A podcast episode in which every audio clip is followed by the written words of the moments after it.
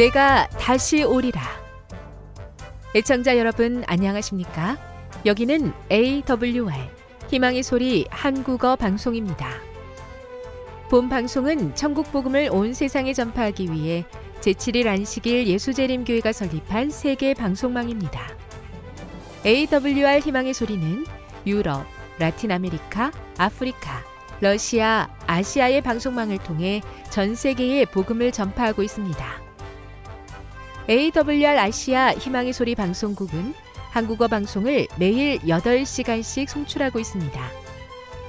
희망의 소리 방송은 인터넷과 스마트폰을 통해서도 언제나 청취하실 수 있습니다. 들으실 수 있는 인터넷 주소는 awr.org입니다. 이 시간 희망의 소리 한국어 방송과 함께 보람있고 유익한 시간 되시기 바랍니다. 내가 다시 오리라. 여기는 AWR 희망의 소리 한국어 방송입니다.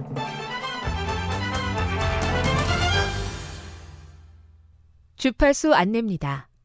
괌에서 송출하는 우리 방송은 한국 표준시로 새벽 1시 30분부터 2시 30분까지 11,755kHz로 새벽 2시 30분부터 3시 30분까지 3시 30분부터 4시 30분까지 15,530kHz로 새벽 5시부터 6시까지 9,890kHz로 4회에 걸쳐 송출하고 있습니다.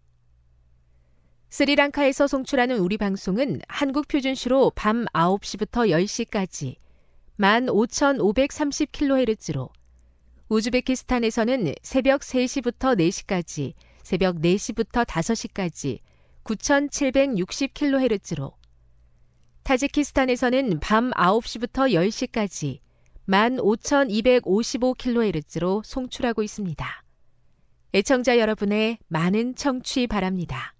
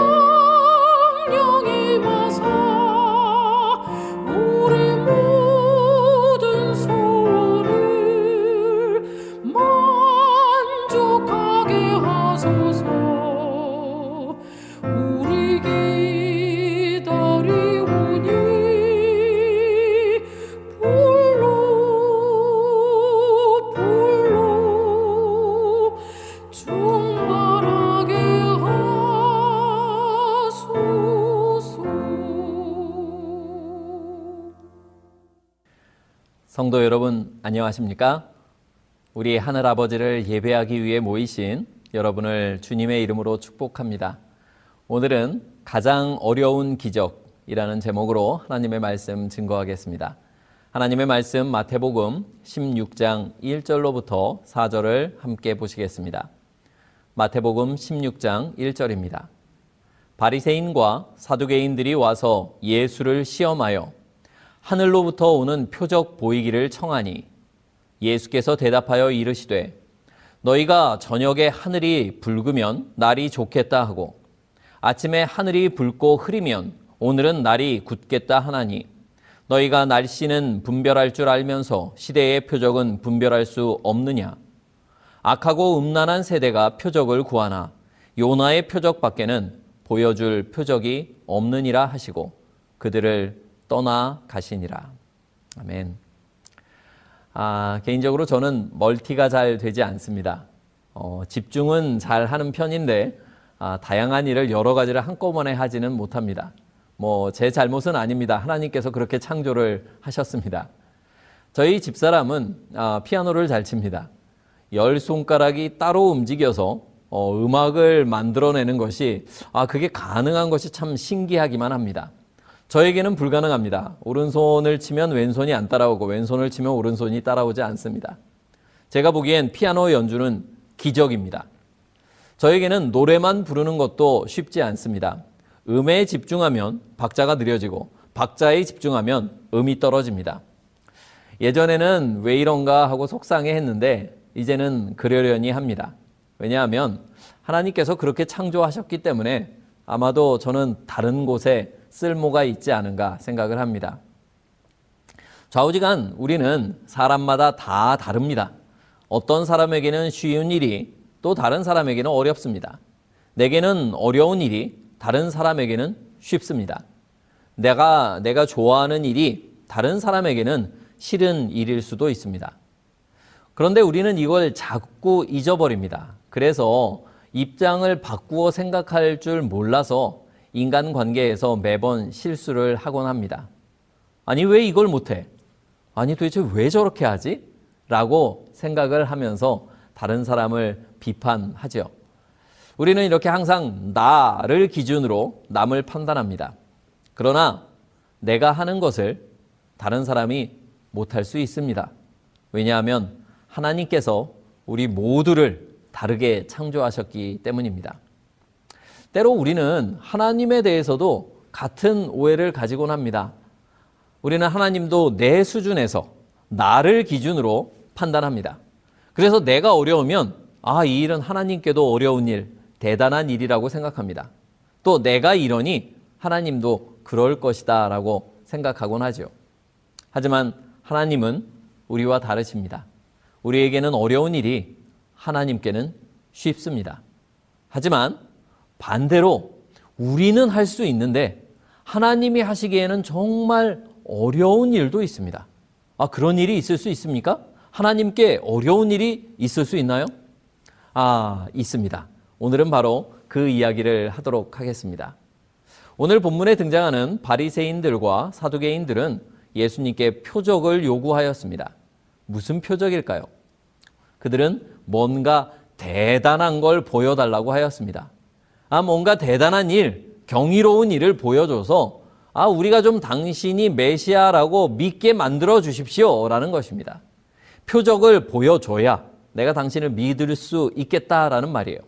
기적을 보여서 당신을 믿어지게 아, 만들어 봐라. 이렇게 요구하고 있는 것입니다.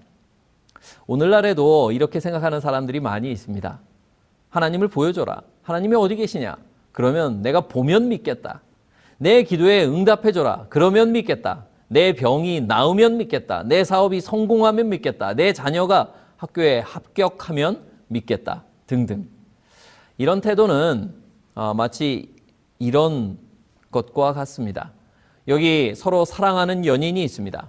아, 이 여자가 남자에게 또는 남자가 여자에게 이런 요구를 한다고 상상해 보십시오. 자기야, 나 최신 핸드폰 사줘. 그러면 당신이 날 사랑하는 것을 믿을게. 자기야, 당신이 자, 자기 연봉이 6천만 원 이상 되면 자기가 나를 사랑하는 것을 믿을게. 자기야, 아파트를 내 명의로 해줘. 그러면 나를 사랑한다고 믿을게.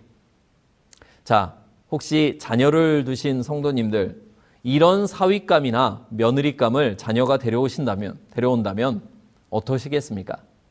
자녀가 이런 배우자와 결혼하겠다고 하면 결혼에 찬성하시겠습니까? 정말 말도 안 되는 논리죠. 나에게 상대방이 뭘 주느냐 안 주느, 주느냐에 따라서 그 상대방을 믿고 사랑할지 안 할지 결정하겠다는 태도입니다. 그런데 그런데 우리가 하나님께는 이런 거래 관계를 자주자주 요구합니다. 내 기도를 들어주세요. 왜 안 들어주시죠? 날 사랑하시지 않는 건가요? 내가 이걸 해주면 하나님께서 저를 사랑하시는 줄 믿겠습니다. 나에게 어떤 조건을 충족시켜주는 아, 그런 하나님을 원하는 것입니다. 그래야 하나님을 믿을 수 있다고 생각하는 거예요. 그리고 반대로 우리의 기대와 다르게 일이 흘러가면 문제가 발생하면 하나님에 대한 믿음이 흔들리는 것입니다. 하지만 이런 상상을 한번 해보시길 바랍니다. 만일 하나님이 우리의 요구대로 다 들어주신다면 세상이 어떻게 될까요? 우리가 해달라는 대로 다 해주는 신이 계시다면 그 신은, 그 하나님은 도대체 어떤 존재일까요? 또 그런 하나님을 믿고 그런 하나님께 기도하는 우리는 어떤 믿음을 갖게 되고 어떤 모습으로 변화되게 될까요? 그런 하나님을 믿는 신앙은 참으로 해괴한 신앙이 되지 않겠습니까? 그런 하나님을 믿는 품성은 우리의 품성은 정말 괴물 같은 것이 되지 않겠습니까? 내 멋대로 하고 내 마음대로 해야 직성이 풀리는 심지어는 나의 경배를 받으실 분인 하나님조차 내 마음대로 내 기대대로 주무르려 하는 그런 신앙은 얼마나 아나무인이고 얼마나 교만하고 얼마나 이기적이고 얼마나 괴팍한 사람을 만들어내겠습니까? 욕망의 만족만을 추구하는 그런 신앙은 우리를 그저 욕망의 노예로 만들 뿐입니다. 믿음은 그런 것이 아니죠. 내 기대대로 되지 않더라도 믿는 것입니다. 그것이 믿음입니다. 역경 속에서도 끝까지 믿는 것입니다. 그것이 믿음입니다. 믿음 때문에 핍박을 받아도 믿는 것입니다. 그것이 믿음입니다. 그리 아니하실지라도 믿는 것이 바로 믿음인 것입니다. 오늘 본문에서 사두개인들과 바리새인들이 생각하는 표적은 과연 무엇이었을까요? 하늘로부터 오는 표적. 어떤 표적입니까? 하늘에서 만나가 내린다든지, 하늘에서 불이 떨어진다든지, 하늘에 있는 해가 멈춘다든지, 이런 뭔가 대단하고 엄청나고 압도적이고 아주 신기한 그런 표적을 그들은 구하고 있었습니다. 하지만 이런 일들이 정말 기적인 것인가? 제가 지난 설교에 말씀드린 것처럼 사실 우리가 놀랍게 생각하는 이런 일들은 하나님께는 너무나 쉬운 일들입니다. 우리에게는 이런 것이 초자연적이고 경이로운 기적이지만 하나님께서는 하나님께는 너무나 자연스러운 쉬운 일들인 것입니다. 사람이 하늘을 날면 대단한 일이지만 새가 하늘을 나는, 거, 나는 것은 당연한 일인 것처럼 사람이 물속에서 상어처럼 빠르게 수영하면 놀라운 일이지만 상어에게는 그게 일상인 것처럼 해가 멈추는 것이나 움직이는 것이나 하나님께는 일반인 것입니다. 해를 멈추게 하는 것도 해를 움직이게 하는 것도 하나님의 능력 가운데서는 아무런 일도 아닌 것입니다. 하늘에서 불이 내려오는 것이나 비가 내려오는 것이나 하나님께는 다르지 않습니다. 오히려 생명을 키우는 비가 내리는 것이 더 놀라운 기적인 것이죠. 하늘에서 만나가 내리는 것이나 눈이 내리는 것이나 하나님께는 일반인 것입니다.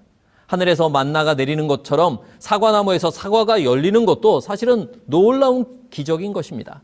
다만 차이가 무엇이냐? 그 차이는 우리가 늘 보던 것이냐 아니면 못 보던 것이냐의 차이일 뿐입니다. 익숙한 것이냐 그렇지 않은 것이냐의 차이일 뿐입니다.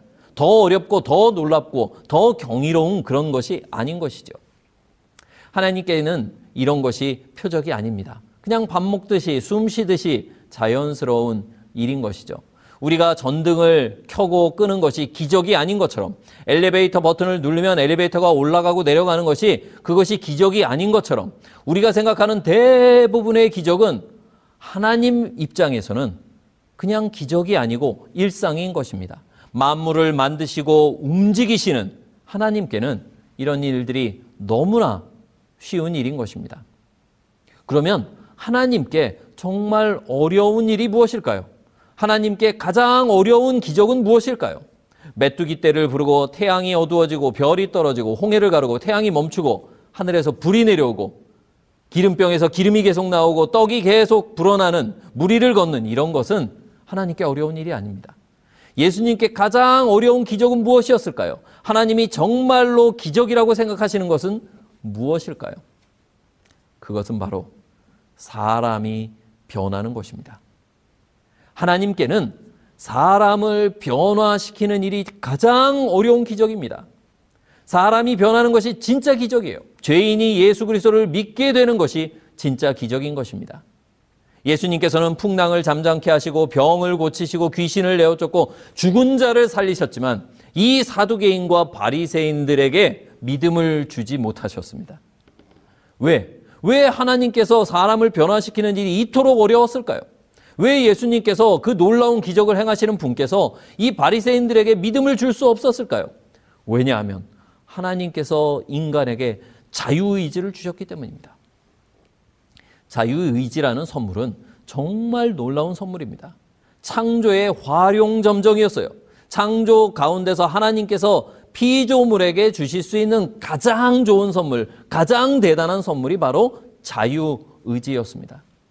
하늘을 날거나 순간 이동을 하거나 아니면 우주 공간에 서서 살 수 있는 아니면 질병에 걸리지 않는 그런 능력은 우주적인 관점에서 아니면 하나님의 관점에서 볼 때는 이런 것들은 주기에 어려운 능력들이 아닙니다. 하나님께서 얼마든지 선물로 주실 수 있어요. 사실 하늘을 나는 것이나 우리가 뛰는 것이나 하나님이 주는 입장에서는 다르지 않습니다. 밥을 먹는 것과 밥을 먹고 소화시키는 능력과 우리가 순간 이동하는 능력이 하나님이 주시는 그 입장에서는 다르지 않다라는 것입니다. 하지만 자유의지는 달랐습니다. 이 자유의지는 어마어마한 선물이었어요.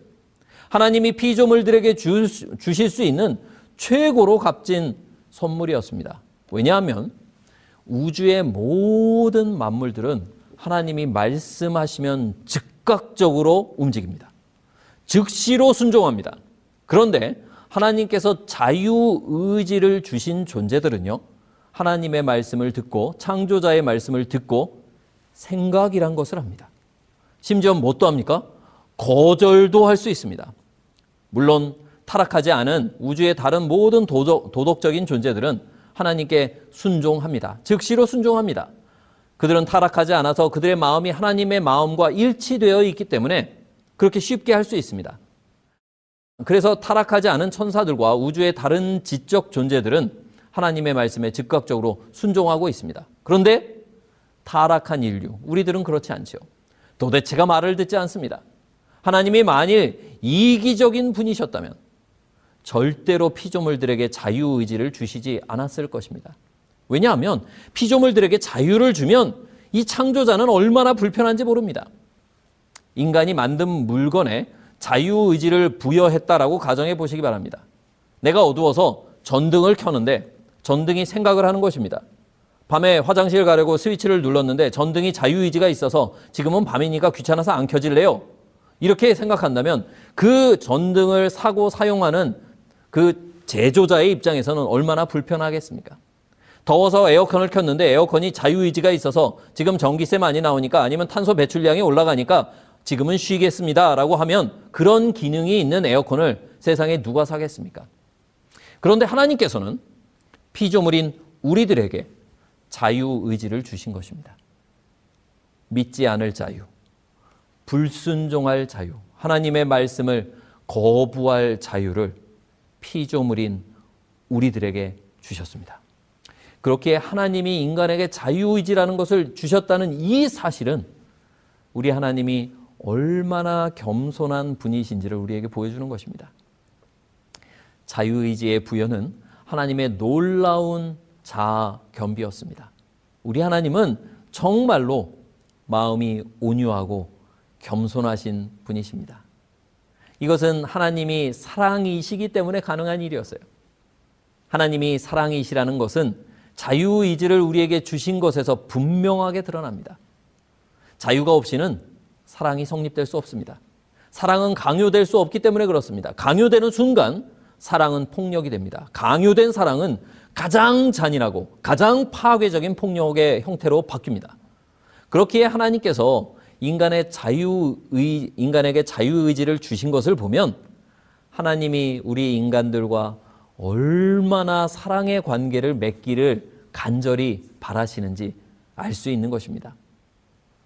자, 그래서 하나님의 구원의 사업에 있어서 가장 큰 장애물은 무엇인가 하면 구원받기를 원치 않는 우리의 죄된 마음입니다. 우리가 구원을 원하지 않는 거예요.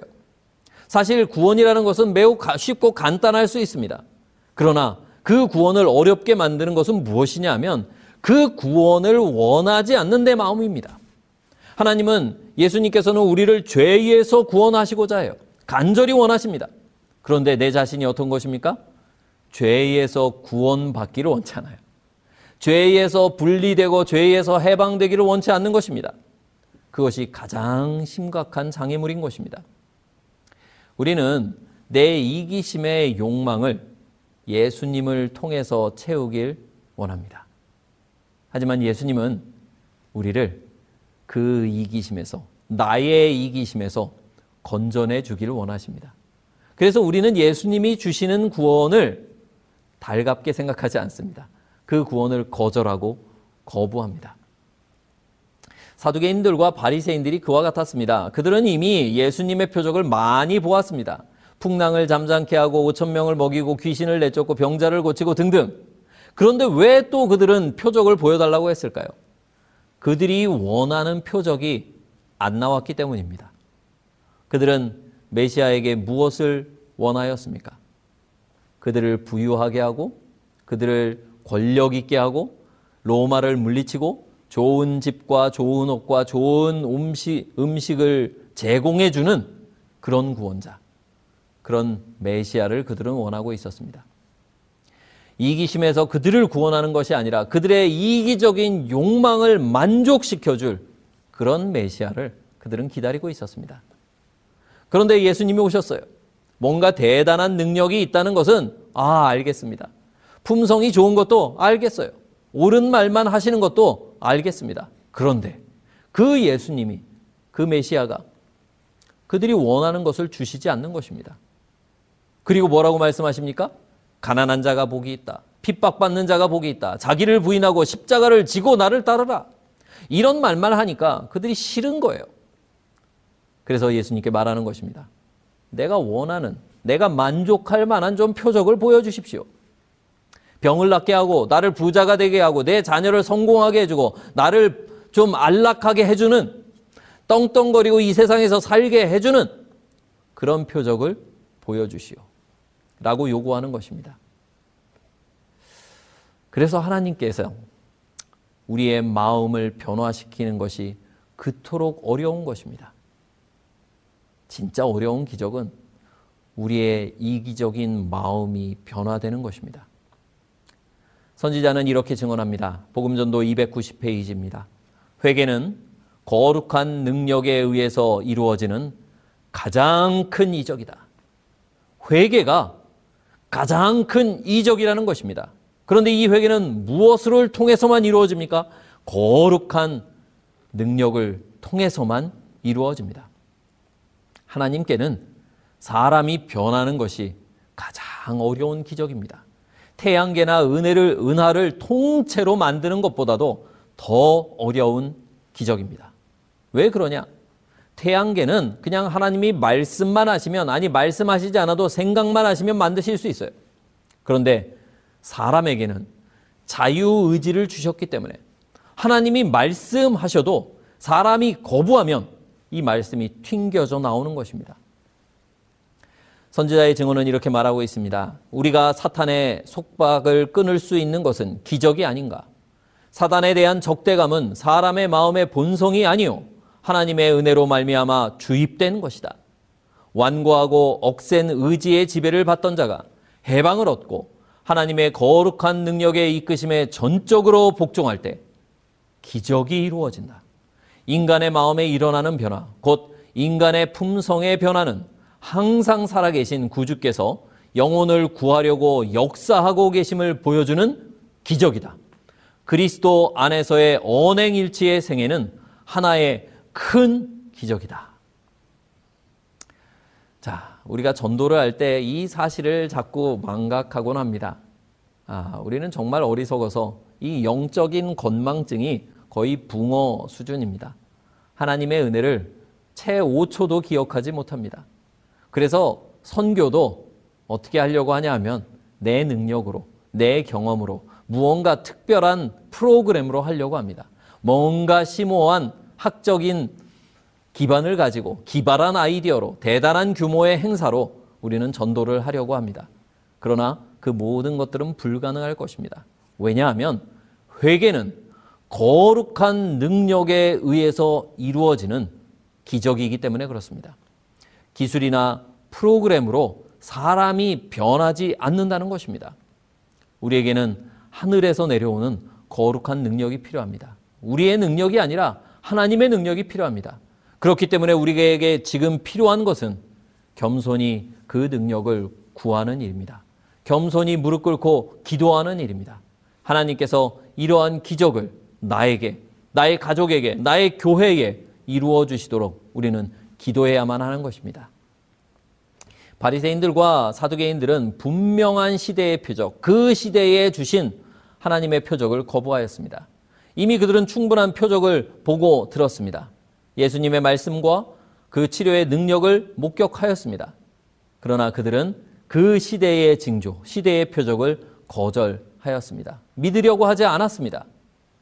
그런 그들에게 예수님은 내가 너희에게 더 보여줄 것이 요나의 표적밖에 없다라고 말씀하셨습니다. 사절은 이렇게 기록합니다. 악하고 음란한 세대가 표적을 구하나 요나의 표적밖에는 보여줄 표적이 없느니라. 자, 이 요나의 표적은 무엇입니까? 마태복음 12장 40절에서 예수님은 요나의 표적을 이렇게 설명하십니다. 요나가 밤낮 사흘 동안 큰 물고기 뱃속에 있었던 것 같이 인자도 밤낮 사흘 동안 땅 속에 있으리라. 이 요나의 표적은 십자가 사건을 가리키는 말이었습니다. 안 믿는 자들에게 예수님이 보여주실 최후의 표적은 십자가였습니다. 예수 그리스도의 십자가는 하나님이 어떤 분이심을 인간들에게 보여주는 최고의 표적이었습니다. 십자가를 통해 우리는 하나님께서 죄를 미워하시되 죄인은 사랑하신다는 것을 가장 잘 볼 수 있습니다. 십자가의 표적을 통해서 예수님은 가장 어려운 기적, 사람의 마음이 변하는 그 변화의 기적을 주기를 원하셨습니다. 그러나 바리새인들과 사두개인들은 그 표적을 받아들이기를 거절하였습니다. 그래서 그 마지막 절은 슬프게 끝납니다. 그들을 떠나가셨다. 우리는 지금 하나님께 어떤 표적을 구하고 있습니까? 어쩌면 우리도 그 바리새인들과 사두개인처럼 내 이기적인 욕망을 만족시키는 그런 표적만을 구하고 있지는 않습니까? 오늘부터 진짜 기적, 진짜 어려운 표적을 하나님께 구하게 되길 바랍니다. 나의 마음이 변화되는 그 기적, 그 표적을 오늘 구하게 되길 간절히 바랍니다. 마음의 변, 변화되는 이 마음이 변화되는 기적을 경험한 사람들에게는 이것이 가장 분명한 시대의 표적이 됩니다. 시대의 표적은 재난이 일어나고 쓰나미가 나고 지진이 일어나고 경제가 붕괴되고 이런 것이 아닙니다. 정말 하나님께서 우리에게 주시는 그 표적은 무엇이냐면 하나님의 말씀대로 내가 변화되는 것입니다. 그 기적을 통해서 이 말씀의 능력으로 내가 변화되는 기적을 통해서 그 표적을 경험한 사람들은 더 확고한 믿음을 가지게 되는 것입니다. 예수 그리스도를 예, 메시아로 받아들이게 되는 것입니다. 내 밖에 있는 표적이 아니라 내 안에, 내 삶에, 내 성품에 하나님의 표적을 경험하고 소유하게 되시기를 간절히 바랍니다. 오늘 우리는 이 표적을 구해야 합니다. 우리가 허락해야 하나님께서 이 표적을, 이 기적을 만들어내실 수 있습니다.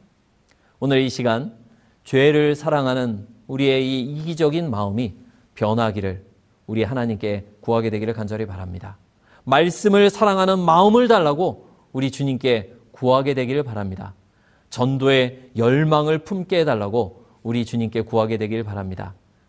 그렇게 기도하는 자들에게 변화의 기적이 이 가장 어려운 기적이 오늘 분명히 일어날 것을 우리 주님의 이름으로 축원합니다. 감사합니다.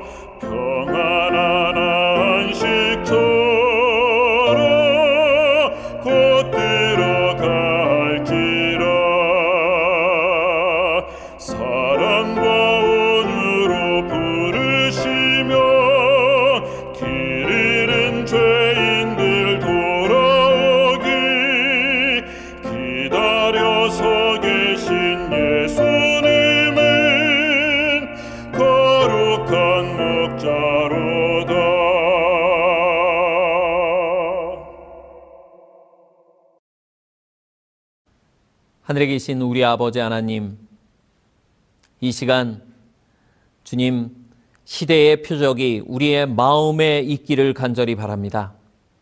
주님, 세상에 일어나는 어떤 표적이 아니라 우리의 마음이 변화되는 가장 놀라운 표적이 우리에게 있기를 간절히 바랍니다. 주님, 우리의 변화, 마음을 변화시켜 주시옵소서. 주님의 뜻대로, 주님의 말씀대로 변화시켜 주시옵소서. 아버지의 말씀에 즉각적으로 순종할 수 있는 그러한 품성의 변화가 오늘 우리 모든 성도들에게 있게 하여 주시옵소서. 주님, 이 기도를 들으시고 응답하셔서 우리를 변화시킬 주님을 믿고 감사드리며 예수 그리스도의 이름으로 기도합니다. 아멘.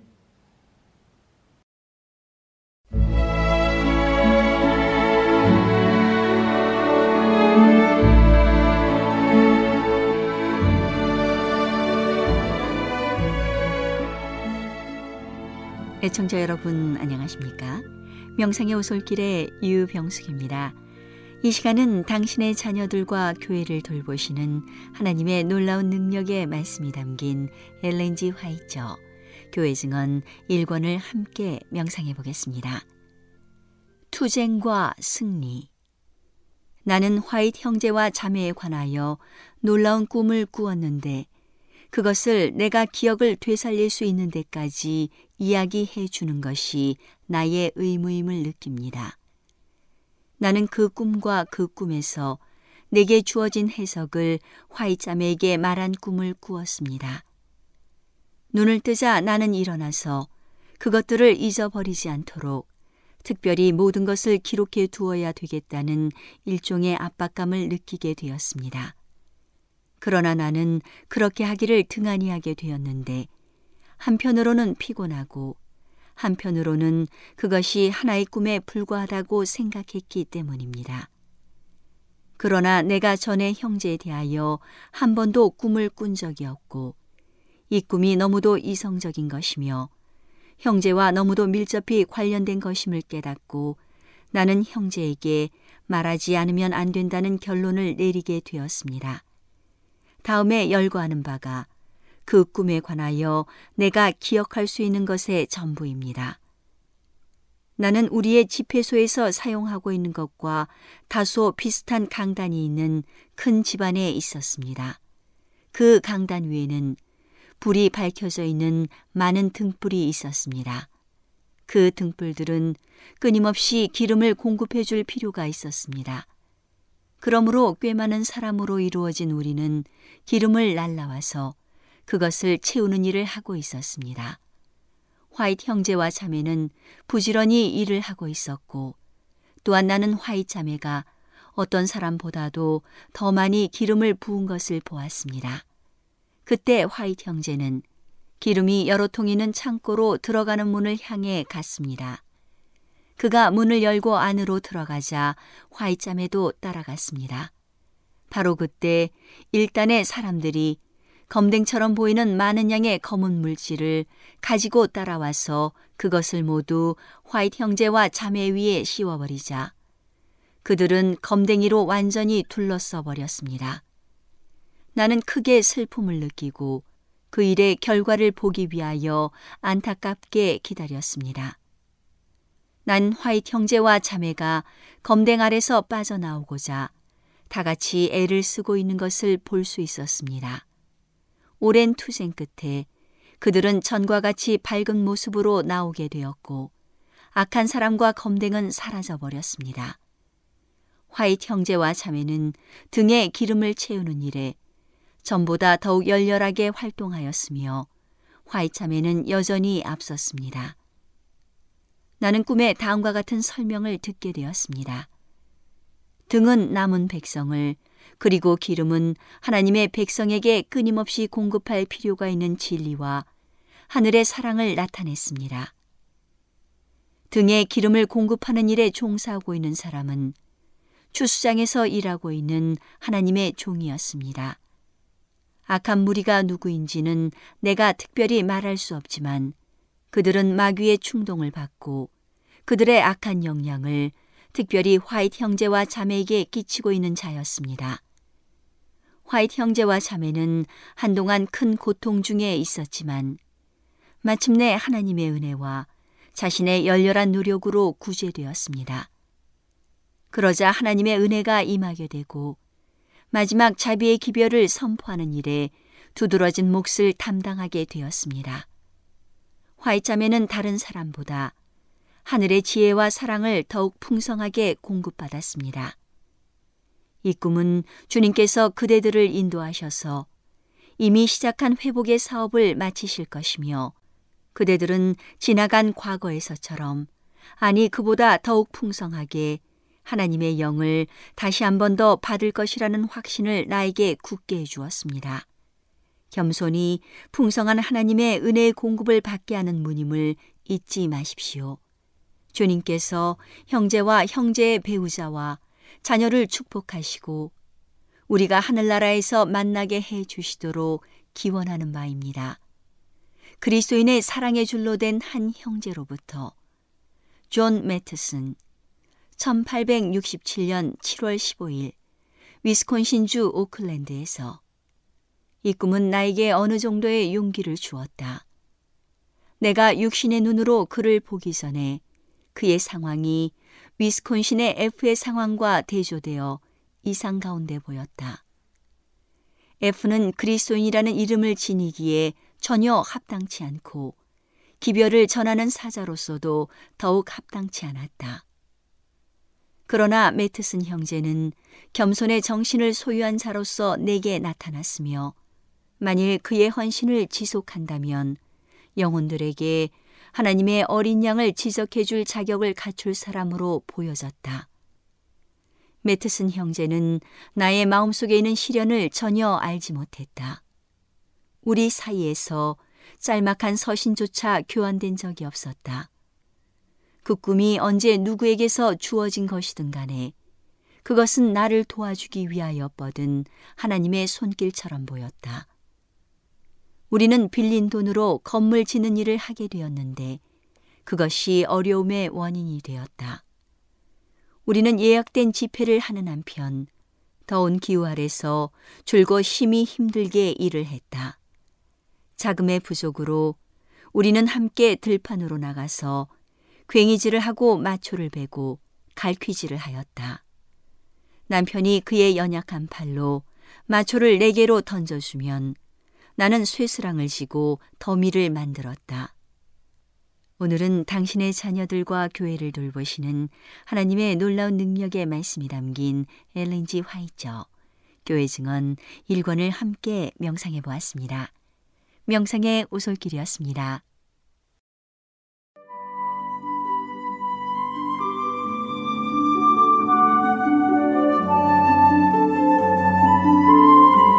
여러분 안녕하십니까. 생명의 양식 시간입니다. 마태복음 25장 14절의 말씀을 읽겠습니다. 또 어떤 사람이 타국에 갈제 그 종들을 불러 자기 소유를 맡김과 같으니 각각 그 재능대로 하나에게는 금 다섯 달란트를 하나에게는 두 달란트를 하나에게는 한 달란트를 주고 떠났더니 저희들은 지금 예수님이 말씀하신 유명한 달란트의 비유를 함께 살펴보고 있습니다. 저는 지난 시간에 우리가 예수님께 받았고 개발해야 할 달란트로 지능의 달란트 또 언어의 달란트에 대해 말씀을 드렸습니다. 오늘은 계속해서 우리가 가진 다른 달란트를 좀 더 소개해 보도록 하겠습니다. 먼저 소개해 드릴 달란트는 가마렉의 달란트입니다. 가마렉은 사전에서 좋은 영향을 주어 생각이나 감정이 바람직하게 변하도록 하는 힘 이렇게 정의를 했습니다. 그렇습니다. 우리가 가진 가마력은 나의 가장 가까운 가족, 친척들로부터 시작해서 친구와 이웃들을 변화시키는 놀라운 힘이 있습니다. 제가 졸업한 대학교에 들어서면 큰 돌 위에 사람을 변화시키는 대학, 세상을 변화시키는 교육이라는 말이 조각되어 있습니다. 저는 이 글귀를 볼 때마다 참으로 귀한 말이다 이런 생각을 했습니다. 사람을 변화시키고 세상을 변화시키기 위해서는 먼저 해야 될 일이 있는데요. 그것은 바로 그 사회를 구성하고 있는 대학을 구성하고 있는 모든 구성원들이 다른 사람들을 변화시킬 수 있는 가마력을 가지고 있어야 한다는 것입니다. 생각해 보십시오. 요즘 젊은 대학생들이, 젊은이들이 얼마나 자유분방하고 세상 문화의 물결에 휩쓸려 사는지를 다른 말로 좀 더 적극적인 표현을 쓰자면 죄악의 물결에 노출되어 있는지를 말입니다. 죄라는 것은 쉽고 빠르고 간편하게 먹을 수 있는 인스턴트 식품과 같아서 너무도 쉽게 사람들을 죄악 속에 빠뜨리는 힘이 있습니다. 그래서 그들을 예수님께 인도하고 손으로 끌어당기기 위해서는 그들보다 더 힘이 센 엄청난 가말에게 요구되는 것입니다. 그래서 사람을 변화시키고 세상을 변화시키는 교육을 감당하기 위해서는 그 단체를 구성하고 있는 대학의 모든 구성원들이 그 젊은이들을 이기고 세상을 이겨낼 수 있는 힘센 가마력을 가져야 한다는 것입니다. 저는 오늘 아침 일찍 성경 창세기를 읽었습니다. 그 가운데 에녹과 노아 홍수에 관한 부분을 읽었는데요. 당시 에녹이 사람들에게 끼친 가마력은 실로 대단한 것이었습니다. 에녹에 관한 성경의 기록은 이렇습니다. 창세기 5장 21절로 24절. 에녹은 65세에 무드셀라를 낳았고 무드셀라를 낳은 후 300년을 하나님과 동행하며 자녀를 낳았으며 그가 365세를 향수하였더라. 에녹이 하나님과 동행하더니 하나님이 그를 데려가심으로 세상에 있지 아니하였더라. 우리가 잘 아는 것처럼 창세기 5장은 아담 이후로 홍수의 주인공이 된 노아까지의 족보와 그들의 삶이 얼핏얼핏 기록되어 있습니다. 몇 살에 자식 누구를 낳고 몇 살을 살다가 죽었는지 대충 이런 이야기들입니다. 모두 다 누구를 낳고 몇 세에 향수하고 죽었더라 하는 이야기가 주된 내용입니다.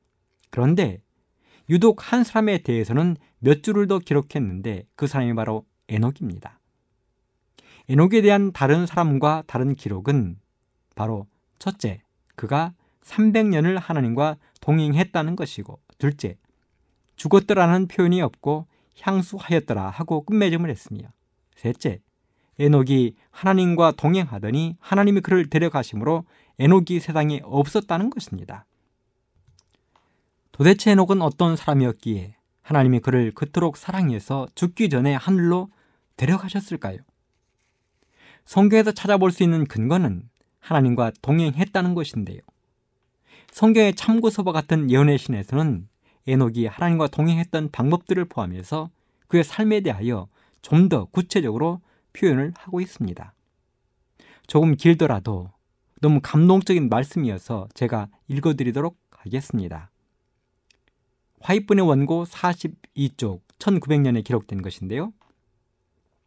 에녹은 그의 거처를 악한 사람들과 함께 하지 않았다. 그는 소돔 사람들을 구원하려고 소돔에 거주하지 않았다.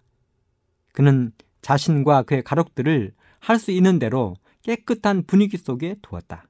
그 다음에 그는 가끔씩 하나님께서 주신 기별을 가지고 세상 사람들에게도 나아갔다. 그럴 때마다 그는 고통을 느꼈다. 그는 죄의 부패상을 보고 깨달았다. 그의 기별을 전하고 난 다음에 그는 항상 그의 경고를 받아들인 자들 중 몇 사람을 데리고 그의 거처로 돌아왔다. 이 사람들 중 어떤 자들은 승리자가 되었고 홍수 전에 죽었다.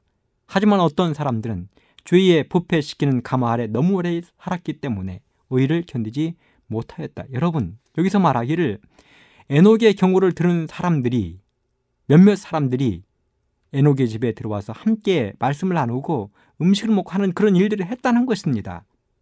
승리자가 되었다는 것입니다. 또 원고 42쪽은 계속 이렇게 기록을 했습니다.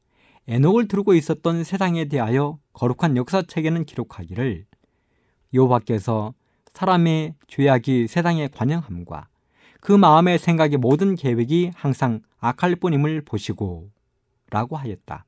이런 시대에 에녹은 하나님과 동행하였다. 에녹의 의로운 생활은 그 주변에 있는 악한 사람들과는 뚜렷한 태도를 이루었다. 그의 경건성과 순결 그리고 요동할 줄 모르는 성실성 등은 모두가 다 하나님과 동행한 결과였다. 반면에 세상의 죄악은 인류의 대기만자와 동행한 결과였다. 에녹이 흠 잡힐 데 없는 의로운 생활을 살았던 그때만큼 도덕적 흑암이 그토록 짙었던 시대는 과거에도 없었고 미래에도 결코 없을 것이다. 여러분 이 말씀에 있는 그 내용을 보면 에녹이 살던 그 당시 얼마나 죄악이 관영했는지를 알 수 있습니다. 앞으로 그런 시대가 다시는 있지 않을 것이라고 했습니다. 과거에도 없었다고 했습니다. 또 이렇게 썼습니다. 부조와 선지자 85쪽. 경건하지 않는 자들의 악행이 증가하는 것을 슬퍼하고 그들의 불신 행위가 하나님께 대한 그의 존경심을 감소시키지는 않을까 염려하여 에녹은 그들과의 지속적 교제를 피하고 많은 시간을 한적한 곳에서 보내며 묵상과 기도에 전심하였다. 이와 같이 그는 주의 뜻을 실행하려고 그것을 더 분명히 알고자 주의 앞에서 기다렸다. 그에게 있어서 기도는 영혼의 호흡이었으며 그는 바로 하늘 분위기 가운데서 살았다. 에녹의 가마력을 이렇게 유지할 수 있었던 비결은 기도에 있었습니다. 악행을 슬퍼했습니다. 또 부지와 선지자 87쪽에 보면 지상에서 그가 없어진 것이 느껴졌다. 날마다 들려오던 그의 경고와 교훈의 음성은 없어졌다. 악인과 의인 양편에서 그가 지상을 떠나는 장면을 목격한 사람들이 있었다. 그가 자주 가는 한적한 곳에 옮겨졌으리라는 희망을 가지고 그를 사랑한 자들을 훗날 선지자의 생도들이 엘리야가 승천한 후에 그를 찾으려 노력했던 것처럼 에녹을 부전히 찾아보았으나 찾지 못했다. 그들은 하나님께서 그를 데려가심으로 그가 잊지 않다고 보고하였다. 많은 사람들이 에녹이 하늘에 간 이후에 찾으려고 했지만 찾지 못했다. 이런 말입니다. 증언모범 1권 428쪽. 에녹이 하나님과 동행한 것은 계속적인 투쟁과 단순한 믿음을 통해서였다. 그대들은 모두 에녹처럼 할 수 있다. 저는 여기 그대들은 모두 에녹처럼 할 수 있다 이 말에 깊은 감동을 받았습니다. 가슴이 울렸습니다. 여러분, 에녹이 그 시대의 모든 사람들에게 가마렉을 통해서 많은 사람들에게 경고도 주고 구원도 한 것처럼 우리도 그렇게 할 수 있다는 것입니다. 이런 가마렉을 우리가 달란트로 받았다면 나의 가족과 이웃과 친구들을 위해서 친척들을 위해서 활용하는 것이 우리는 달란트에서 더 많은 달란트를 남기는 일이 될 것입니다. 모든 분들이 그렇게 되기를 간절히 바라면서 이 시간을 마치도록 하겠습니다. 감사합니다.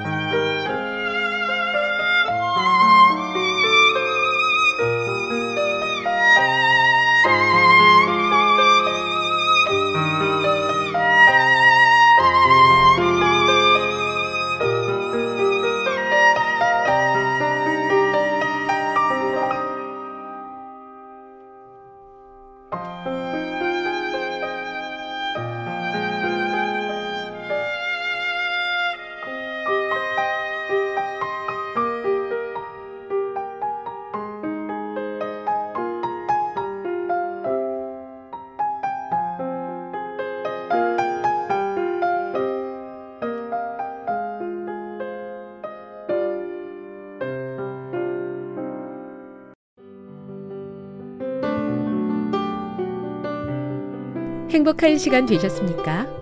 지금까지 여러분께서는 AWR 희망의 소리 한국어 방송을 청취하셨습니다. 방송을 청취하시고 문의를 원하시는 분은 우편번호 02461 대한민국 서울시 동대문구 이문로 1길 11 희망의 소리 방송부 앞으로 편지나 엽서를 보내주시거나 지역번호 02-3299-5296에서 8번으로 전화 주시기 바랍니다. 지금까지 함께 해주신 애청자 여러분들께 감사드립니다. 애청자 여러분, 다음 이 시간까지 하나님 안에서 늘 평안하십시오. 감사합니다. 내가 다시 오리라. 여기는 AWR 희망의 소리 한국어 방송입니다.